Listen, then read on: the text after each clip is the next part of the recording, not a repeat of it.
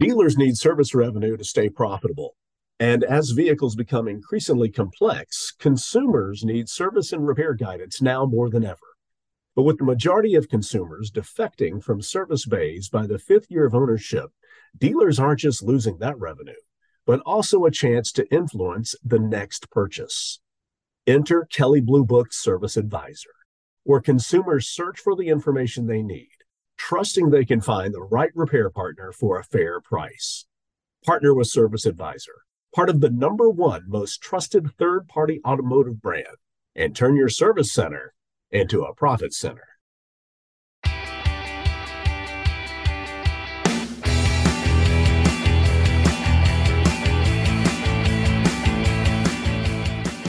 Hello again, everyone. Welcome back to the Auto Remarketing Podcast. This episode features a panel discussion from this year's Auto Intel Summit and NRC Spring Summit, presented by Smart Auction in Raleigh, North Carolina. The panel is titled Inside the Economic and Market Factors Impacting Automotive, and it features Jonathan Banks of JD Power, Larry Dixon of the National Auto Auction Association, and Kevin Roberts from CarGurus. It's all moderated by Joe Overby from Cherokee Media Group. We hope you enjoy this panel discussion originating from the Auto Intel Summit and, and the NRC Spring Summit. Inside the economic and market factors impacting automotive panel. Uh, as Bill mentioned, I'm Joe Overby, senior editor of Auto Remarketing, and I'll be moderating this session. I want to thank these guys for, for being here today. It's, it's great to be with each of you, and we'll do a, a round of introductions. Kevin, we'll, we'll start with you and work our way down. Sure. Hi, Kevin Roberts. I'm uh, Director of Industry Analytics at CarGurus. Yeah, Larry Dixon. I manage the uh, auction data solutions for the National Auto Auction Association, or NAAA. And I'm Jonathan Banks from JD Power, and I manage product for what we call valuation services. Very good. Well, uh, we'll, we'll start high level here, guys, and, and do a, a round robin. And Larry, we'll start with you, and, and Jonathan, Kevin, feel free to, to jump in as well. Um, what current macroeconomic trend or, or, phenomenon are you seeing as, as most impactful to, to auto right now?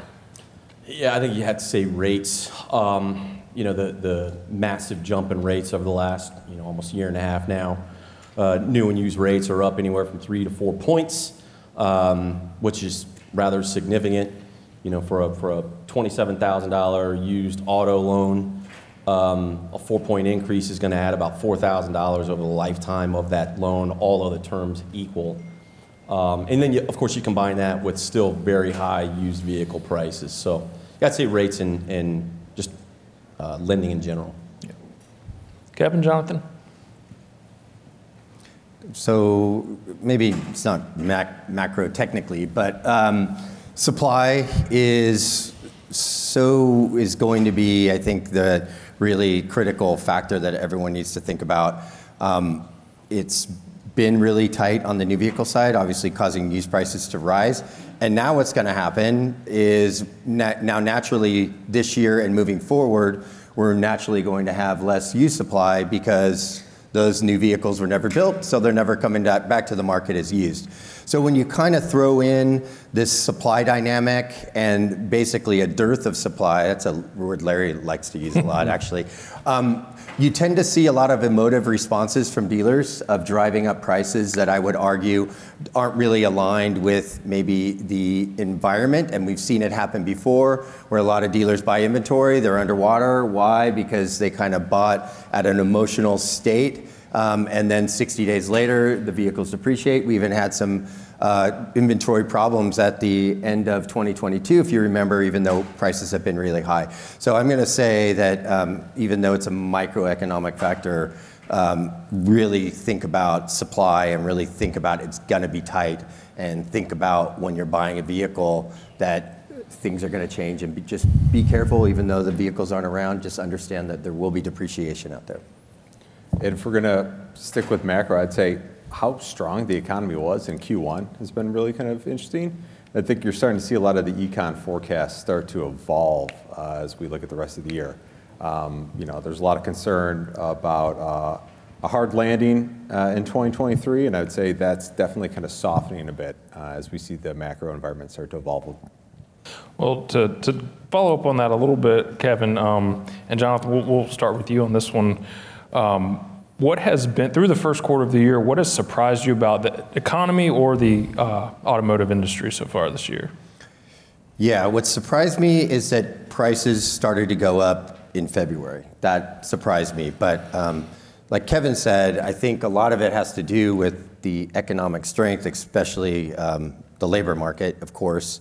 When you're working with you know such a low unemployment rate and all the new jobs being created, it creates demand for vehicles.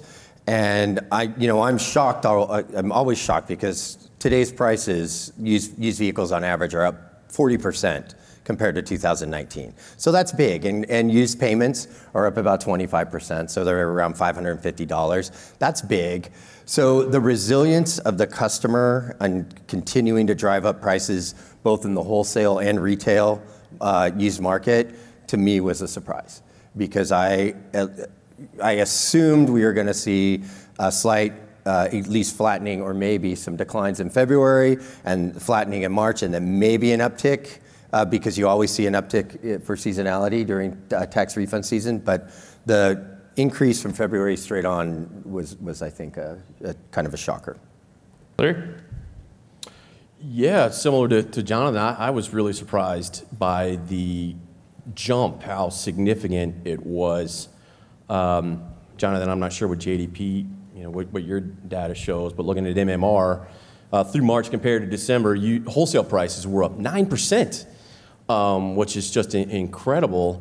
Um, yeah, prices usually go up in the spring, but you know, given all of the headwinds that consumers are facing, right? High interest rates, high inflation. Yeah, employment's okay, but obviously there have been a lot of tech firm, highly publicized Um, layoffs at uh, tech firms. You know, I think that there was, back to kind of what Jonathan was saying, emotive, which is very much a Jonathan Banks word, um, that dealers were somewhat speculative uh, in terms of their their buying, um, really, to which drove prices up as much as they did.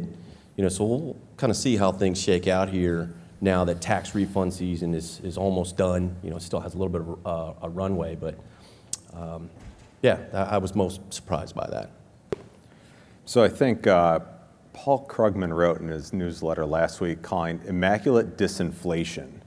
Uh, and I just kind of chuckled at that. I think it's a good term. That's kind of the new phrase you could say for the soft landing we might be able to see. Inflation's coming down, which is great, but we really haven't seen an increase in unemployment rate at all. And so there looks like there could be this really great window where we could curtail inflation without massively disrupting the labor market. Um, I think the major question now is, are they going to be able to pull this off, um, You know, keep interest rates at the right level, uh, without uh, kind of derailing things? It's going to be the really kind of interesting thing and surprising thing we're seeing right now. Yeah. Agreed. You guys have touched on this a bit, but affordability kind of remains you know, a big concern for both new and used. A lot of that has to do with inflation rates. Um, but Kevin, you mentioned in a recent CarGurus analysis that there's hope for a reprieve in pricing, and more importantly, for more affordable more affordable vehicles to hit the market. What gives you that optimism? So on the new side, we've really just seen uh, OEMs prioritizing higher margin, higher price trims, uh, and uh, that chip shortage we were dealing with last year. Now that we're starting to see new vehicle production come back, my thought is that we're eventually going to start seeing some of those lower price trims, more cost-efficient vehicles being produced, and that should help to bring down um, prices on the new side, from a listing price side. On the used side, you know, we've already been kind of mentioning the seasonality that's going to be taking effect there, and that decline in seasonality may help to see some softening in used prices. So that's that's kind of where the thought is that we might see some some give on affordability uh, in the coming months. Jonathan, what is the J.D. Power data showing you? Are you seeing the similar expectations for improving affordability? Um, Yeah, new vehicle inventory's coming back, but many manufacturers are still pretty much build to order. But what we are seeing is we are seeing incentives come out. Uh, it's still really low, 3.5% of MSRP. That's not much. To put that into context, you know, the run rate pre-COVID was around 10%. Um, so that's the lever they can pull really easy, right? They pull the incentive lever. So yes, trim mix for sure is going to change right now, but there will be a problem because they've also been building. Uh, right now, the inventory on the lots is really expensive and actually misaligned with what the sales prices are. So we, we have the misalignment there. So we will see some incentives to create, if you want to call it value. I mean, I, I trip out on this. Like a Ram truck is sixty to seventy thousand dollars a Ram truck. Uh, so you know you're going to see like incentives on a sixty to seventy thousand Ram truck. Is that affordable? Well, it's affordable when there were no incentives on it. So we will see that incentive lever pulled. The used market is interesting though, because, and this is something I harp about all the time, and anyone that see me can contest to this. I always talk about, you know, I've been doing this long enough to see cycles, and all the manufacturers pulled away from building small cars except VW. VW built some small cars, Igor. But a lot of manufacturers pulled away from small cars. And that segment, small car segment, has always been a great affordable segment. And they've been putting you know, great tech in there and quality, as you know, vehicles have been improving. There's less of those coming back. So when you look at that mix of used vehicles, and once again, there's going to be a disconnect, right, from an affordability standpoint, because all the used vehicles coming back are going to be all these great COVID vehicles when we could sell whatever the heck we wanted at whatever the heck price we wanted wanted. And now you're in the used market where there's going to be arguably an affordability issue no matter if there's a recession or not, which I'm, I'm with you about the recession. Looks good with the labor market, but you never know with our government either. But um, so that's for me, like affordability, it, you're going to see disconnects, but you're going to start seeing deals. But these deals, remember, are coming off of really lofty prices.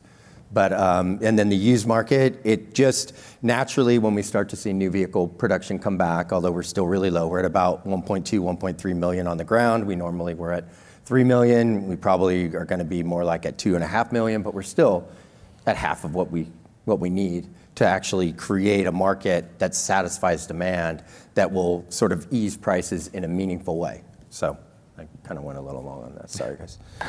Do you think, Jonathan? Do you think? Uh, some automakers will reverse that decision that they made and start you know, I know it could take, you know, years for this to happen, but decide, hey, maybe we should get back into the small and mid-sized car segment. Uh, turning the ship of a OEM is, is, is really difficult, yeah. but they've done it before. Um, Honda and Toyota, and it, here's the thing. If you build a good car, no matter what segment it is, people buy it. Like, oh, we're going to get rid of our compact car. Yeah, because it sucked. You know, it's it's you know, it's like had a you know 10 year life cycle. Wow, people aren't buying small cars. Seriously, it's they build what they the cars that they that the manufacturers invest in sell, right? You know, so to me, you build a good Jetta, you build a good Civic, you build a good Corolla, people still buy them. You build a, you know, a crappy Cobalt or a, you know, whatever, I forget what the Focus ended up being called in the end, or maybe it was the Focus. You know, you, they, you, they get long in the tooth and they go away. So I'm going to say that maybe the, the ship maybe will turn, and I think though I, I, still believe that generations react against other generations. So I believe, you know, the Gen A and the Gen Zs, they're going to be looking at, you know, this ostentatious vehicle that is too big for whatever they need and maybe be more pragmatic. My daughter is, she's 18. She's way more pragmatic than I was when I was 18. Yeah, I wanted a 4Runner, you know, that had got like 12 miles to the gallon because it was cool. so I don't know how OEMs can afford to do that. To, yeah. to go build small cars. I mean, I agree. There were a lot of subpar small small cars out there. But they have to pay for the EVs. You know, yeah. yeah uh, their investment in EVs. So I think that bodes well for used vehicles in general. You have to have a substitute. That they are the substitute for those new vehicles that are no longer being produced in mass. But I just think from a financial standpoint, it's it's not feasible. Well, uh, well, Larry, I, I do want to talk a little bit about wholesale and wholesale supply. Um, you know, NAAA recently put out its uh, annual report looking at auction volumes from 2022, and uh, wanted to get a sense, you know, through the first few months of 23, how is auction volume faring? Any particular consignment segments stronger than the others? Yeah, it's actually up. So Jonathan is, is absolutely um, right, understandably so. You know, the overall uh, uh, uh, you know, availability of used vehicles is going to go down, right? Because you, know, you don't have used vehicles without you know, new vehicles. So we know that new vehicles have, have fallen significantly over the past several years. But there is increased churn, um, particularly from commercial remarketers or consigners. So um, per NAAA's AuctionNet wholesale auction uh, network of participating member auctions, say that three times fast. There are about 270 uh, NAAA members that contribute their sales data um, to, to AuctionNet. So um, according to that network of, of auctions, wholesale sales are up by about 7%, or were up 7% over the first quarter of the year.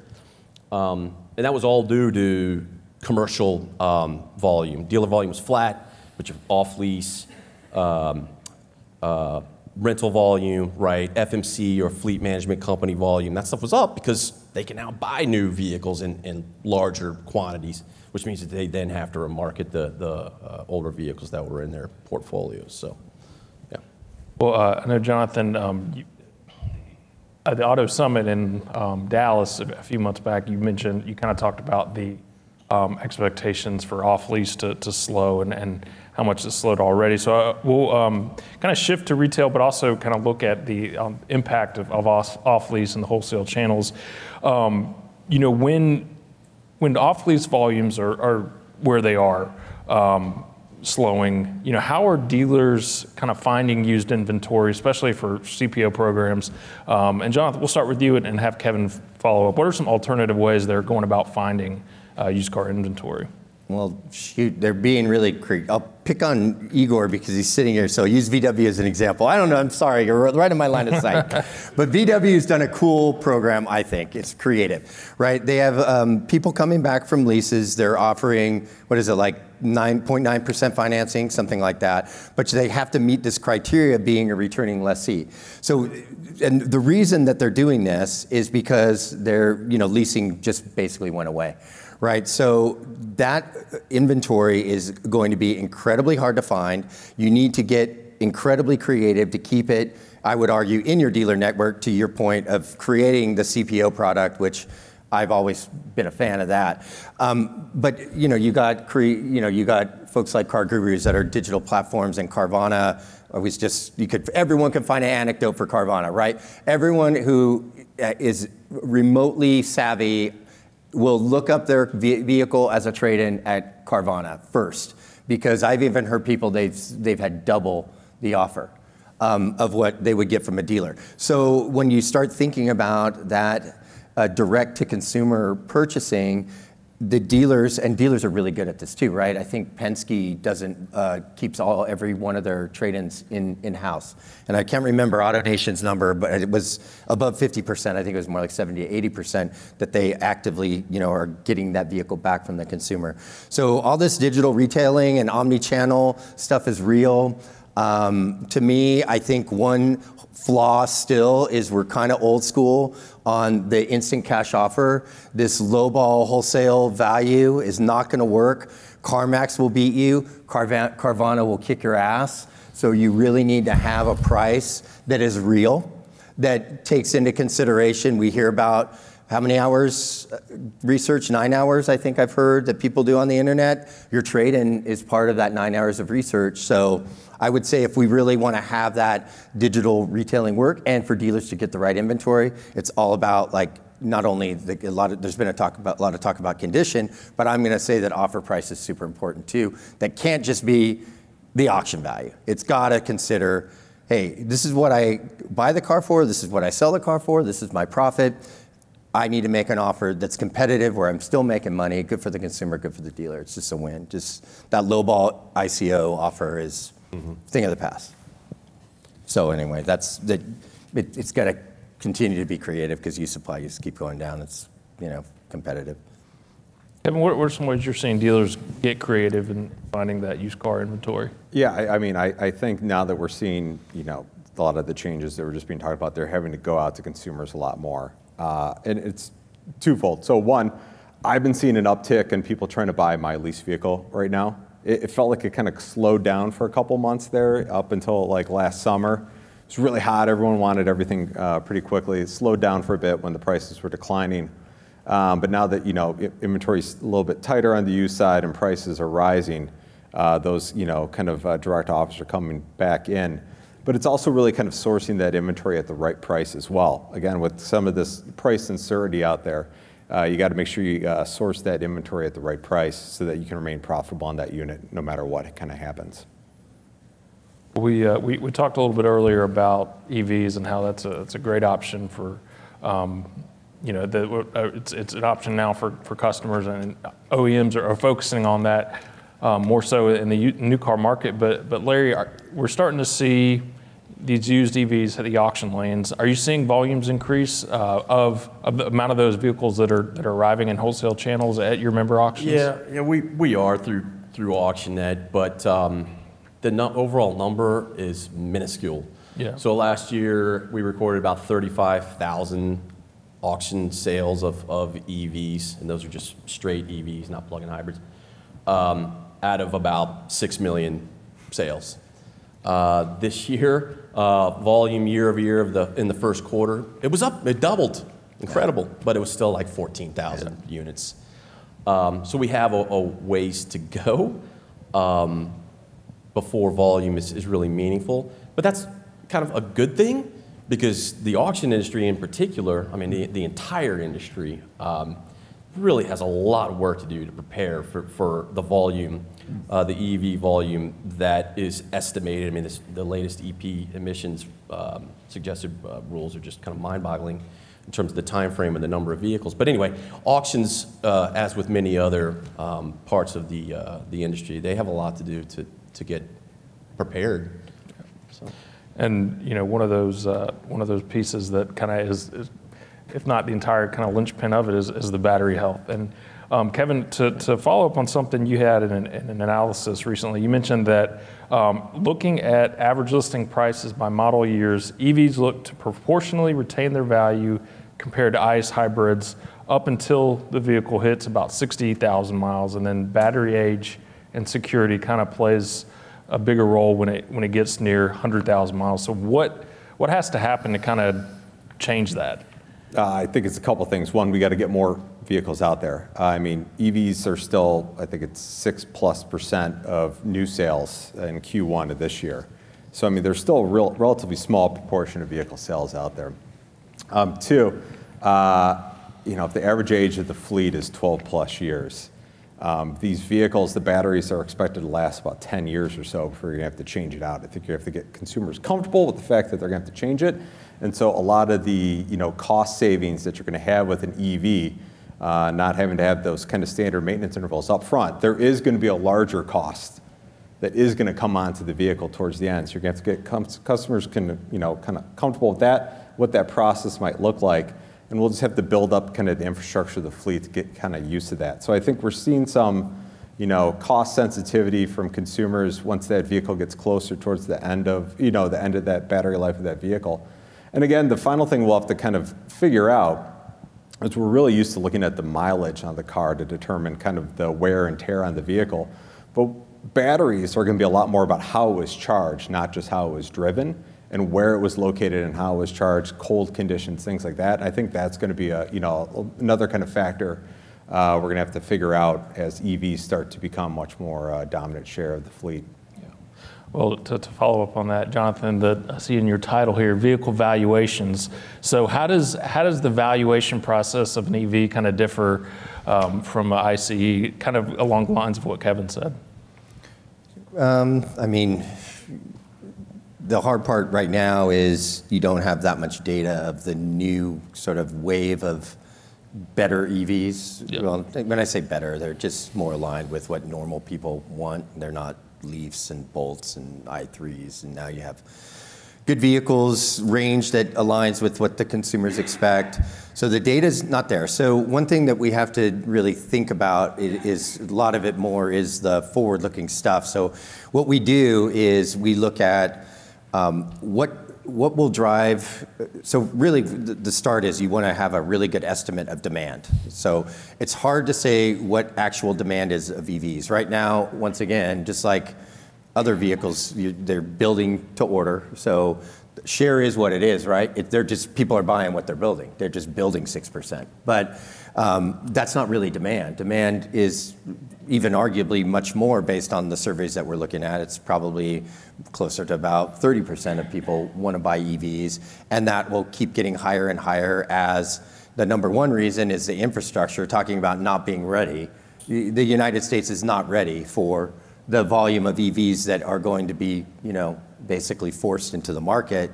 I mean, we better get our act together fast to build that infrastructure because that's one of the number one reasons that people don't buy EVs. The other, the second highest reason they don't buy EVs is because of price. But all this production is coming online. And eventually, they're going to scale it. Just like if you remember when the Prius came out, I think they were losing like $18,000 a copy or something ridiculous like that. And obviously, over time, you start to get economies of scale, and it's a profitable business. So the price is going to go down. I don't know about our infrastructure. I mean, we're not China. China crushed it, but you know, they did it a different way. We're trying to build our infrastructure, and it's more of a, once again, like a slow-moving ship when we should be moving at lightning speed to build the infrastructure. So um, you know, it's I think we have a lot to do. But for me, looking at it, I think it's so when we are forecasting, we're really looking at the product is much better. So we can do direct comparisons to ICE vehicles. From our forecast too, we focus at three to four-year-old. So we're not worried so much about the battery deterioration too much. And anecdotally, the companies that I've talked to that have looked at battery retention for Teslas, like you know, six-year-old, five-year-old Teslas, the retention's actually in the high 90s. So it's not like batteries are eroding after five years to 50% of capacity. I mean, they're still working quite well. And you still have a bunch of you know, Prius has been around forever. You you don't read anything about you know the horrible battery life of a Prius. And granted, you know it's a hybrid, but still. Um, so to me, there's a big disconnect in perception between all those things, between uh, consumers, what they think about an EV and what the EVs actually are. And that gap is going to widen because the products are getting way better, and perception will still remain fairly low because it takes a long time to get customers to change their perception. And not having a good infrastructure is obviously bad. It just feeds the fire of like, we're just not ready for EVs. Because when you look at the adopters movement, yeah, that's improving, but the rejectors are also getting higher too. So more people are saying they're not going to buy an EV, smaller percentage than who will buy an EV. But you're seeing that movement on both ends of the spectrum because of um, you know the fact that we're we're missing some key components. So so anyway, long story short, forecasting is tough. That's right. That's why they pay you all the big bucks.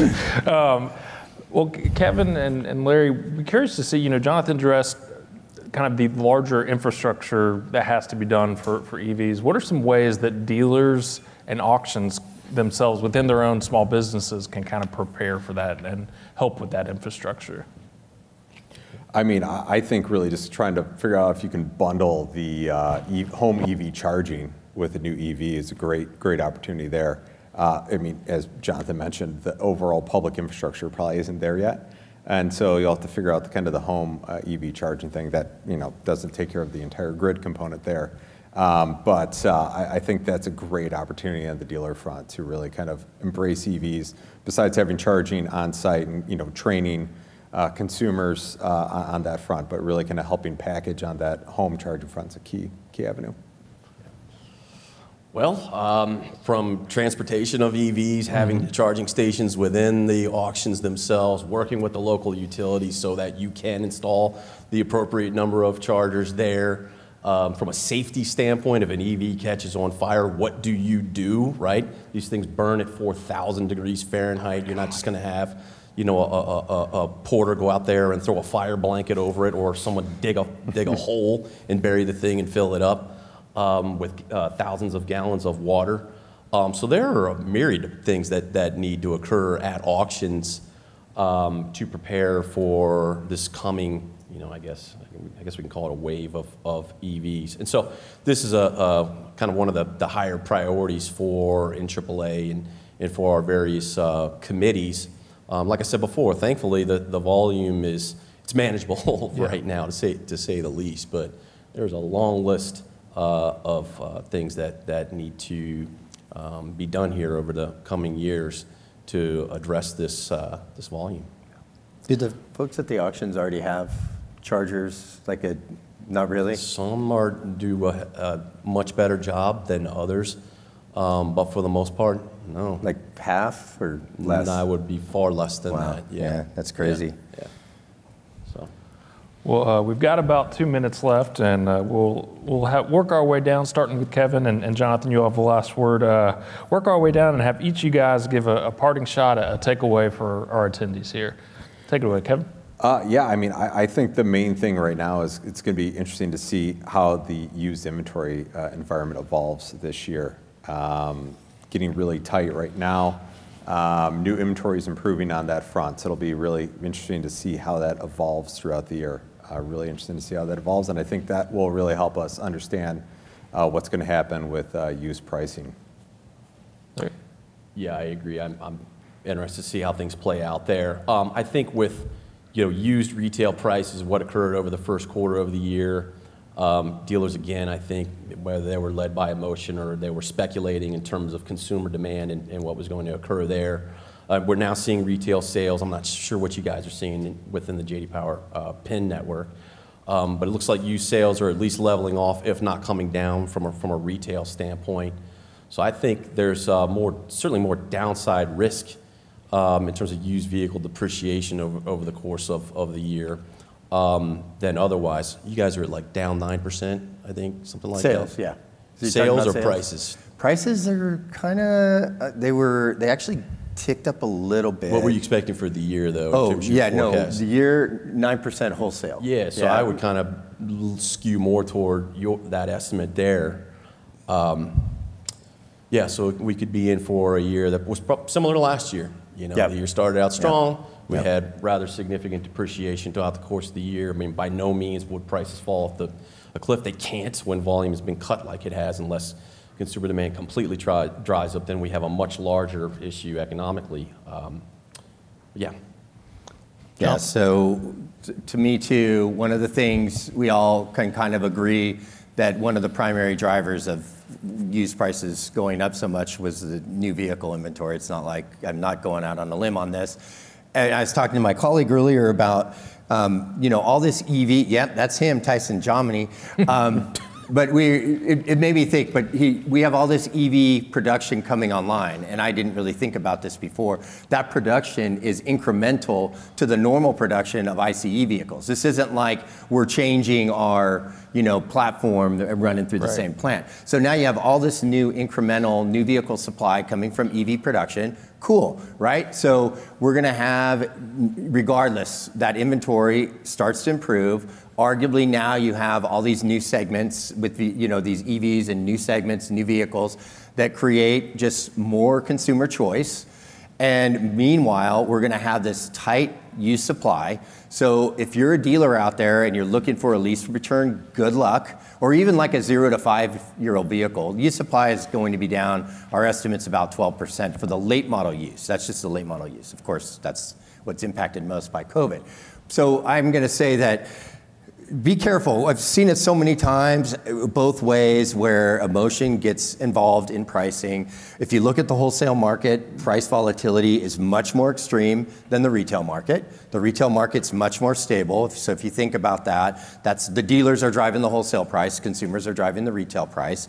So that volatility that's happening could create some serious problems like we had in December. And if you remember, it was like the media went crazy. The bubble is burst, the used market's gonna collapse, Armageddon and whatever. And they had videos with fire and bombs. They really did. And, and you know, the, even the mainstream media picked it up. It's like, and, and we're going, well, not really. It, the prices are gonna moderate. And guess how much they're gonna moderate, we think? Like, like Larry just asked, 9% by the end of the year. And we still believe that. But when you think about 9% year over year. I put them up 31%. Yeah. You said they were 40% Yeah, 40 up, so drop, yeah. 31%. Yeah. And I, got, I have one example I'll end with. So if you bought a 2016 Toyota Camry in, eh, as a, eh, as a three year old in 2019, and you drove it around all the way till today, and you drove it however many miles, and you're like spilling food, and your, your kids are you know, throwing their whatever sippy cup. And your your vehicle, that 2016 Camry that you drove around and you beat to death, well, you probably didn't really beat it to death, I'm exaggerating, but it's worth $400 more as a seven-year-old vehicle. So the three-year-old in 19 was, was worth $400 less than what your vehicle's worth now. So when we think about this Armageddon, it's like, it's a joke. So don't fall for the hype. But you do need to think about depreciation because uh, going down 9% is also negating the about four, what did you say, Larry, 7% wholesale prices up this year? Or 9%? They're up 9%. 9%. So, far, yeah. so it's er, erasing the 9%, and yep. we're saying another 9%. That's pretty extreme depreciation over the remainder of the, of the year. So, and we believe it's true because the headwinds are there. We talked about a bunch of them. So that be careful when you're buying vehicles and price them right. and Think about depreciation and go back to basics. You know, where we have to think about what we buy because the the good the, if you want to call COVID the good old days because it was really really easy. Um, they're, they're going to actually go to what would really be considered the good old days, which is like a normal market. Yeah. So. Well, to your point on having a little bit of perspective around numbers and percentage drops, et cetera. I had a professor in college, it was a statistics professor who said there's lies, there are damn lies, and there's statistics. Yep. so percentages yeah. are super fun, right? Well, uh, well, guys, thank y'all so much for, for being a part of this panel. Let's give them a, a, a round of applause. We hope you enjoyed that conversation that originated from this year's Auto Intel Summit, and NRC Spring Summit in Raleigh, North Carolina. And if you've missed any of our past episodes of the podcast, just go to our website at autoremarketing.com and click on the podcast box to find our library of past episodes. Or simply subscribe through whichever platform you get your podcasts. For fellow hosts, Bill Zadeits, and Joe Overby, as well as our outstanding executive producer, Matt Rice. I'm Nick Zulovich. We thank you for joining us, and we look forward to having you again next time on the Auto Remarketing Podcast.